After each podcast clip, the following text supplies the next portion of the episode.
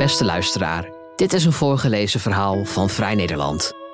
Iedereen streeft naar gelijkheid. Maar gelijkheid van wat? Kansengelijkheid is tegenwoordig het meest populaire antwoord.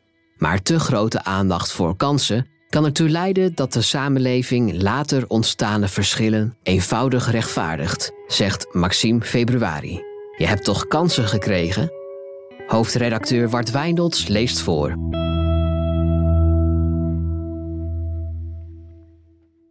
In het voorjaar bezocht de Londense Amelia Goldsmith de supermarkt en bood klanten aan hun boodschappen voor ze te betalen.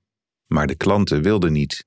De een na de ander sloeg het aanbod af, geërgerd en zelfs verontwaardigd. Er zijn veel geschiktere mensen op de wereld, zei een vrouw. Amelia Goldsmith barstte uiteindelijk in tranen uit. Ik had verwacht dat de eerste persoon zielsgelukkig, dankbaar en blij zou zijn dat ik voor zijn aankopen zou betalen, zei ze. Maar het werkte duidelijk niet zo best. Uit armoede stopte ze een paar pakken pasta en een paar potten pastasaus in de doos die de supermarkt als voedselbank had ingericht. Wij kunnen dit over Amelia Goldsmith te weten komen omdat zij haar actie heeft gefilmd en op TikTok gezet, waar het filmpje een miljoen keer is bekeken. Het had wellicht gescheeld als zij haar goede daad zonder lopende camera had verricht, suggereerden de kijkers behulpzaam. Anderen vulden aan dat het misschien beter was geweest de actie uit te voeren bij de Aldi en niet bij het zoveel chicere Sainsbury's. In april schreef nieuwssite Insider over Amelia Goldsmith. In mei hoorde ik over haar bij Radio Veronica en al met al kun je je afvragen wat iedereen toch zo intrigeert aan deze geflopte filantropie. Waarschijnlijk zit de aantrekkingskracht in de onnozelheid ervan. Goldsmiths gebrekkige inzicht in de huidige sociaal-economische malaise die maakt dat een winkel als Sainsbury's überhaupt een doos heeft staan waarin je pastasaus kunt achterlaten voor de arme mensen bij de Aldi. Hoe dan ook, zodra je eenmaal bent uitgesputterd over Amelia Goldsmith, kun je je afvragen hoe het dan wel moet met die doos in de supermarkt. In Nederland, toch een rijk land, zijn zes op de tien huishoudens financieel kwetsbaar. Wekelijks krijgen 40.000 gezinnen hulp van de voedselbank en dat aantal stijgt snel. Zo snel zelfs dat inmiddels niet meer iedereen kan worden bereikt. Hierdoor ontstaat niet alleen een inkomenskloof, maar ook een gezondheidskloof.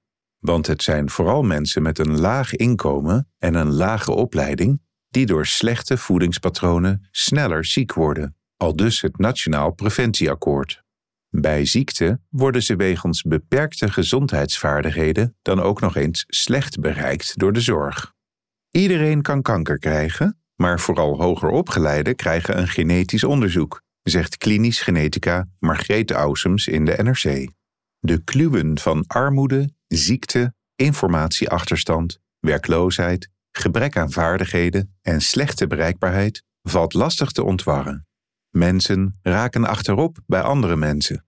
Is daar een beter antwoord op dan een pot pastasaus? Waar te beginnen?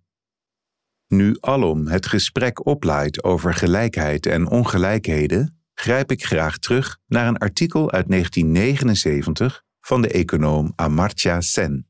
Vooral vanwege de titel ervan: Equality of what? Iedereen wil wel gelijkheid van iets, legt Sen later nog eens uit in het voorwoord bij zijn boek Inequality Reexamined. Zelfs de ethische theorieën die erom bekend staan dat ze weinig aandacht aan gelijkheid besteden, zoals het libertarisme van Robert Nozick, zijn in zekere zin egalitaristisch. Nozick's libertarisme mikt namelijk op gelijke aanspraak op rechten en ook dat is gelijkheidsdenken. Het is dus niet de vraag waarom je naar gelijkheid zou streven, want dat wil iedereen wel. Maar gelijkheid van wat? In grote lijnen kun je zeggen dat een antwoord op de vraag naar gelijkheid rekening zou moeten houden met twee typen van ongelijkheid of diversiteit in de wereld. In de eerste plaats bestaan er grote verschillen tussen mensen. Verschillen in aanleg, gezondheid, levensstijl, afkomst, seksen. Ethische en sociale theorieën streven er niet naar alle mensen in al deze opzichten gelijk te maken. Ze proberen boven alles manieren te vinden om met de bestaande ongelijkheden om te gaan. Vervolgens moet elk gelijkheidsstreven ook rekening houden met de talloze criteria die je kunt verzinnen om gelijkheid te meten en te beoordelen. En natuurlijk hangen deze twee vormen van diversiteit uiteindelijk met elkaar samen. Want het feit dat mensen allemaal verschillend zijn, leidt ertoe dat ze verschillende keuzes maken voor de criteria waarmee ze hun onderlinge gelijkheid willen meten. Al met al laat de vraag gelijkheid van wat zich niet gemakkelijk beantwoorden. Ook nu hangt hij nog steeds dreigend boven de gesprekken over gelijkheid en ongelijkheid, armoede en achterstand. De populairste keuze voor een gelijkheidscriterium is deze dagen het streven naar kansengelijkheid.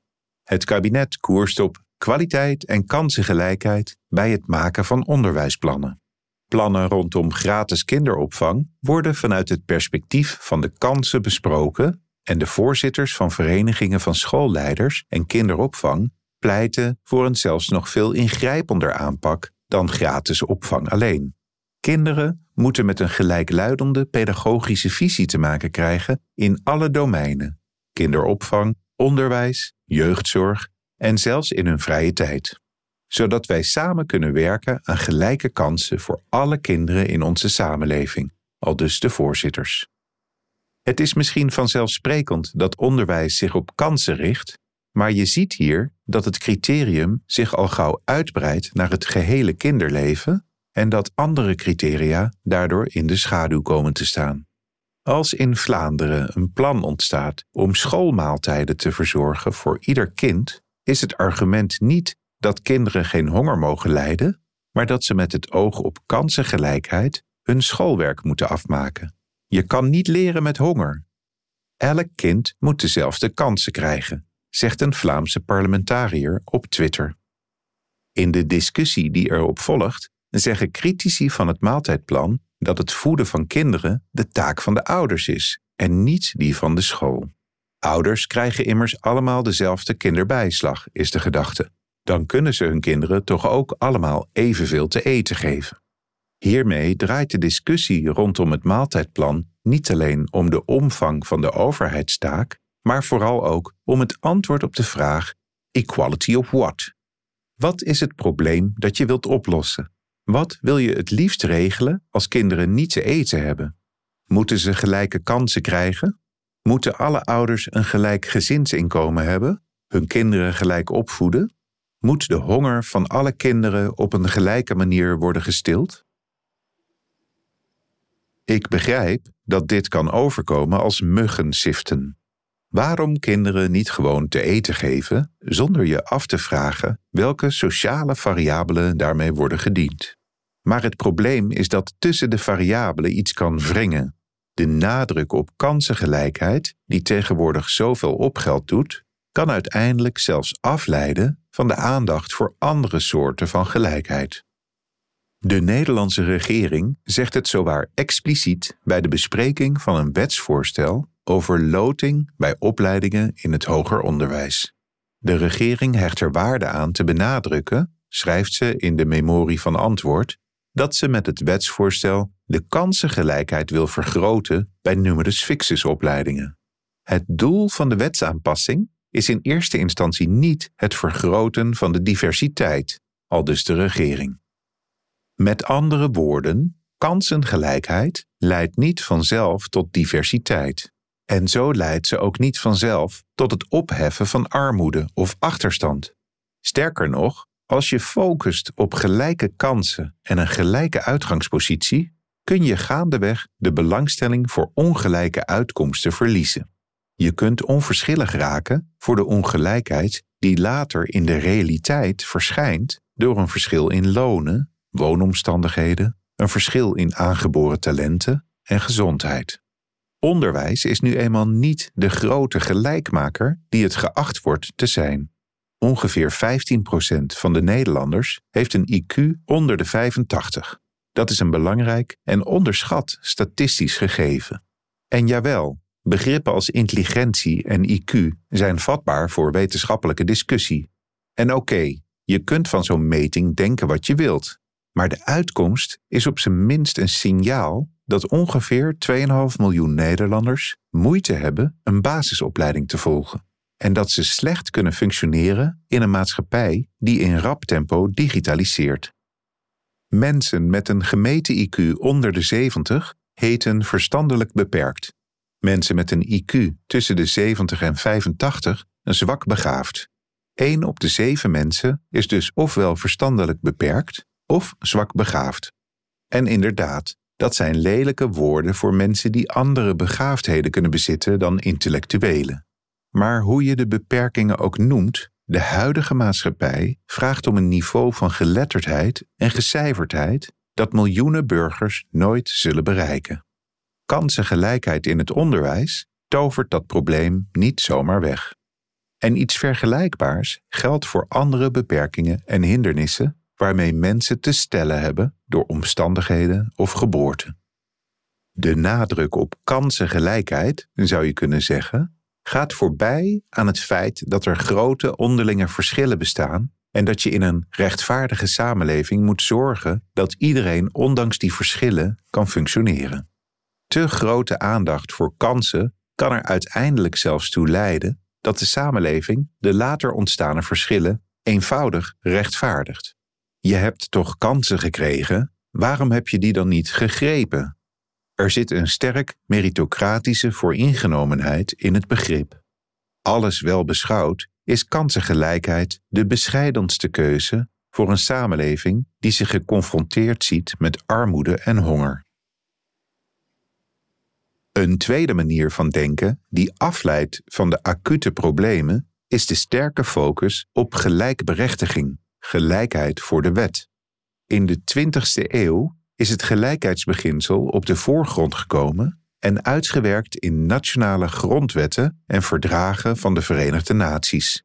De afspraken zijn erop gericht achterstelling van vrouwen en andere minderheidsgroeperingen tegen te gaan. Deze aanpak gaat er niet van uit dat mensen gelijk zijn, maar geeft ze het recht verschillend te zijn zonder dat de wet daaraan consequenties verbindt. Zo'n vorm van gelijkheidsdenken moet sociaal-economische achterstand tegengaan, maar doet dat via de omweg van de gelijke rechten. Vrouwen bijvoorbeeld hebben dezelfde rechten gekregen als mannen op het gebied van werk, beloning, arbeidsvoorwaarden, deelname aan verkiezingen. De aandacht gaat hierbij niet uit naar armoede, maar naar de onderlinge verhoudingen, naar de gelijkheid van wie. En je ziet dat in Europese landen de aandacht daarbij tegenwoordig vooral uitgaat naar de gelijke positie van vrouwen en LHBTI-plussers. Kijk maar eens naar de ministeries die gelijkheid expliciet in hun opdracht hebben. Het Verenigd Koninkrijk heeft een minister van Vrouwen en Gelijkheden. Die draagt verantwoordelijkheid voor kansengelijkheid, equality of opportunity voor iedereen en houdt dient en gevolge toezicht op het gelijkheidsbeleid van de regering voor vrouwen, etniciteit en LHBT. Spanje heeft een minister van Gelijkheid die zich richt op de gelijkheid tussen mannen en vrouwen en op het voorkomen van geweld tegen vrouwen.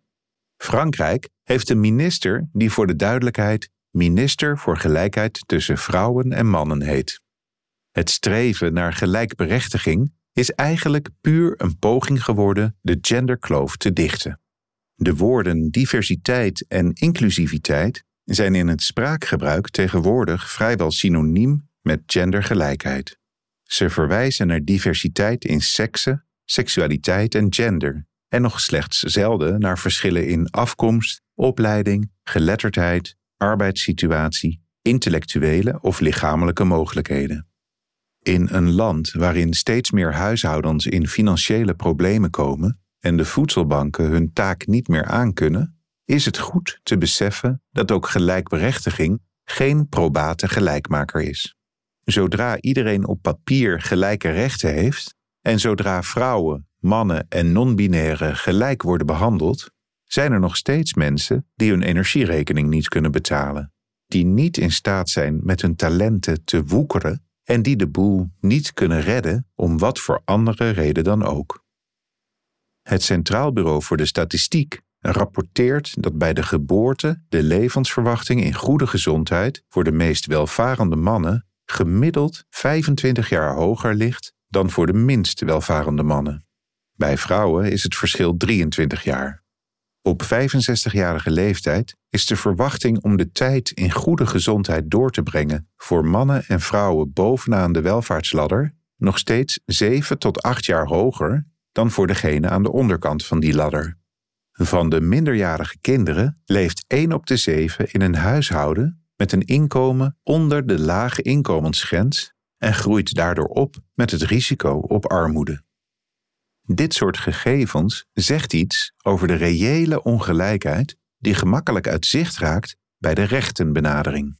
Het is waar dat over zulke spanningen tussen gelijkberechtiging en reëel bestaande gelijkheid al eindeloos is gebakkeleid, zeker sinds Karl Marx waarschuwde dat burgerrechten niet ten goede kwamen aan de arbeidende klasse. De burgerij kreeg in de 19e eeuw weliswaar rechten, maar de situatie van de arbeiders verbeterde niet. Daarom werd in de 20e eeuw geprobeerd de situatie van de minst welvarende klasse in de rechtenbenadering op te nemen. En deels is dat ook wel gelukt. Toch zie je in de 21e eeuw nog steeds spanning tussen het ideaal van gelijke rechten en de praktijk van achterstand. De twee drijven op het moment zelfs verder uit elkaar. Naast een opleving van emancipatiebewegingen van minderheden die strijden voor gelijke rechten, zie je een groeiende ongelijkheid op sociaal-economisch gebied. De strijd voor diversiteit en inclusiviteit, waarmee maatschappelijke en culturele organisaties tegenwoordig zo drukdoende zijn, verdrijft de honger niet vanzelfsprekend. De genderkloof is dus niet alleen een andere kloof dan de inkomens-, welvaarts- of armoedekloof. Het is een heel ander soort kloof.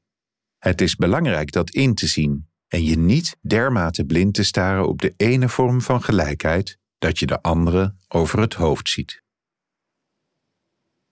Nu kun je opnieuw tegensputteren dat dit muggenziften is. Dat je het ene streven best kunt combineren met het andere streven. En ja, dat kan ook best, maar dan moet je het wel doen. Vervolgens kun je tegenwerpen dat het niet nodig is precies te weten wat gelijkheid betekent.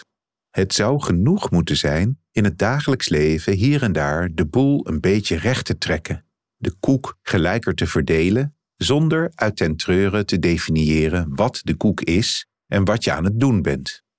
Waarschijnlijk kun je best iets bijdragen aan de rechtvaardigheid op de wereld zonder je te bekommeren over theorievorming en zonder exact te kunnen benoemen op welke rechtvaardige verdeling van welvaart, inkomen, rechten, goederen of wat dan ook je aanstuurt. Geef mensen gewoon pastasaus, zou je kunnen zeggen. Maar dan duikt toch het Amelia Goldsmith-probleem op. Want hoe kun je zorgen dat de pastasaus belandt bij degenen die het werkelijk nodig hebben? En sinds wanneer is liefdadigheid de oplossing voor alles? Het denken over definities is niet overbodig. In de 21ste eeuw is het optuigen van een theoretisch begrippenapparaat zelfs belangrijker dan ooit. We zijn ertoe overgegaan beslissingen uit te besteden aan gedigitaliseerde systemen en die moeten worden gevoed met heldere begripsdefinities. Als je AI met een probleem aan de slag wilt laten gaan, wil je graag zelf bepalen wat het probleem is en wanneer het is opgelost. Daartoe moet je het probleem in begrijpelijke termen kunnen beschrijven. Gelijkheid bevorderen, maar gelijkheid van wat dan? John Rawls, begrijp ik uit de discussies over AI en ethiek, is de favoriete filosoof van AI-experts die zich bezighouden met vraagstukken van gelijkheid en rechtvaardigheid. Dat treft in zekere zin gelukkig, want Rawls heeft in zijn invloedrijke en klassieke boek Theory of Justice uit 1972 een raamwerk geschetst waarin diverse soorten van gelijkheid netjes een plaats hebben gekregen. Als je mensen in een laboratoriumsetting principes laat opstellen voor het streven naar gelijkheid, zegt hij, zullen ze tot een drieslag komen. Ze zullen bepalen dat zowel gelijke kansen nodig zijn als gelijke rechten. En omdat die twee niet genoeg zijn, zoals we hierboven zelf ook al vaststelden, wordt de overblijvende ongelijkheid gecorrigeerd door de positie van de minst bedeelden zo hoog mogelijk op te krikken. Niet alleen kansen en rechten, maar ook een correctie op uitkomsten. Maar kijk, hier duikt dan toch weer die lastige vraag van equality of what op. Want hoe meet je dat? Waar kijk je naar als je de positie beoordeelt van degenen die op de achtergrond staan? Meet je hun welvaart, hun inkomen, hun mogelijkheden om te functioneren en mee te draaien in de maatschappij? Rawls heeft zelf een duidelijke voorkeur, maar er zijn ook andere antwoorden op de vraag te geven dan de Rawlsiaanse. Waar Rawls kijkt naar de verdeling van goederen, kun je ook kijken naar de conditie van mensen, naar de mate waarin ze gevoed en gezond zijn bijvoorbeeld, en naar de mate waarin ze kunnen meekomen en meedraaien. Of ze de digitaliserende omgeving kunnen bijbenen, zichzelf kunnen bedruipen en overeind houden. Het expertteam Energiesysteem 2050 heeft dit voorjaar een advies uitgebracht aan de minister van Klimaat en Energie. Energie in perspectief. Rechtvaardig, robuust en duurzaam naar 2050 heet het rapport. Nederland kan best een klimaatneutraal energiesysteem optuigen voor 2050, luidt de boodschap. Maar dan moet wel worden gekeken naar de verdeling van de lasten en lusten van de transitie. Rechtvaardigheid moet voorop staan, zegt Bernard Terhaar, voorzitter van het expertteam bij de presentatie van het advies. Hij legt uit: dat betekent geen gelijke, maar wel een eerlijke verdeling van lasten en lusten. Iedereen moet kunnen meedoen. Dit lijken wijze woorden. Je kunt ze op andere terreinen net zo goed gebruiken. Alle burgers, ook de vele miljoenen met een ondergemiddeld IQ, ook degenen aan de onderkant van de arbeidsmarkt, ook kinderen in financieel kwetsbare huishoudens, moeten kunnen meedraaien in een maatschappij die in hard tempo verandert, verdigitaliseert en verduurzaamt. Dat vraagt niet zozeer om een gelijke verdeling van welvaart of inkomen, maar om besef van de onderlinge verschillen tussen mensen en respect ervoor. Honger in een rijk land is, net als betere gezondheidszorg voor hoogopgeleiden, een teken dat er iets verschrikkelijk niet klopt met de mogelijkheid mee te doen en mee te draaien. Die onbegrijpelijke honger en die achterblijvende zorg en levensverwachting verdienen meer theoretische aandacht van ons dan we geneigd zijn te geven. Mensen raken op achterstand door onderlinge verschillen in intelligentie, talent, gezondheid, gezondheidsvaardigheden, bereikbaarheid voor informatie en communicatie, afkomst, mazzel en andere vormen van natuurlijke diversiteit. Het veelbezongen onderwijs en het diversiteitsbeleid lossen de problemen niet vanzelfsprekend op. Je hebt een ontwerp nodig van een samenleving dat zulke verschillen serieus neemt.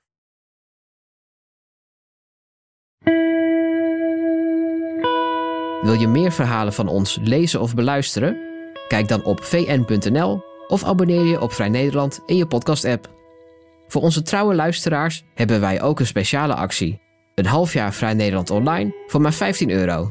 Kijk voor de aanbieding en de voorwaarden op vn.nl/podcast. Bedankt voor het luisteren.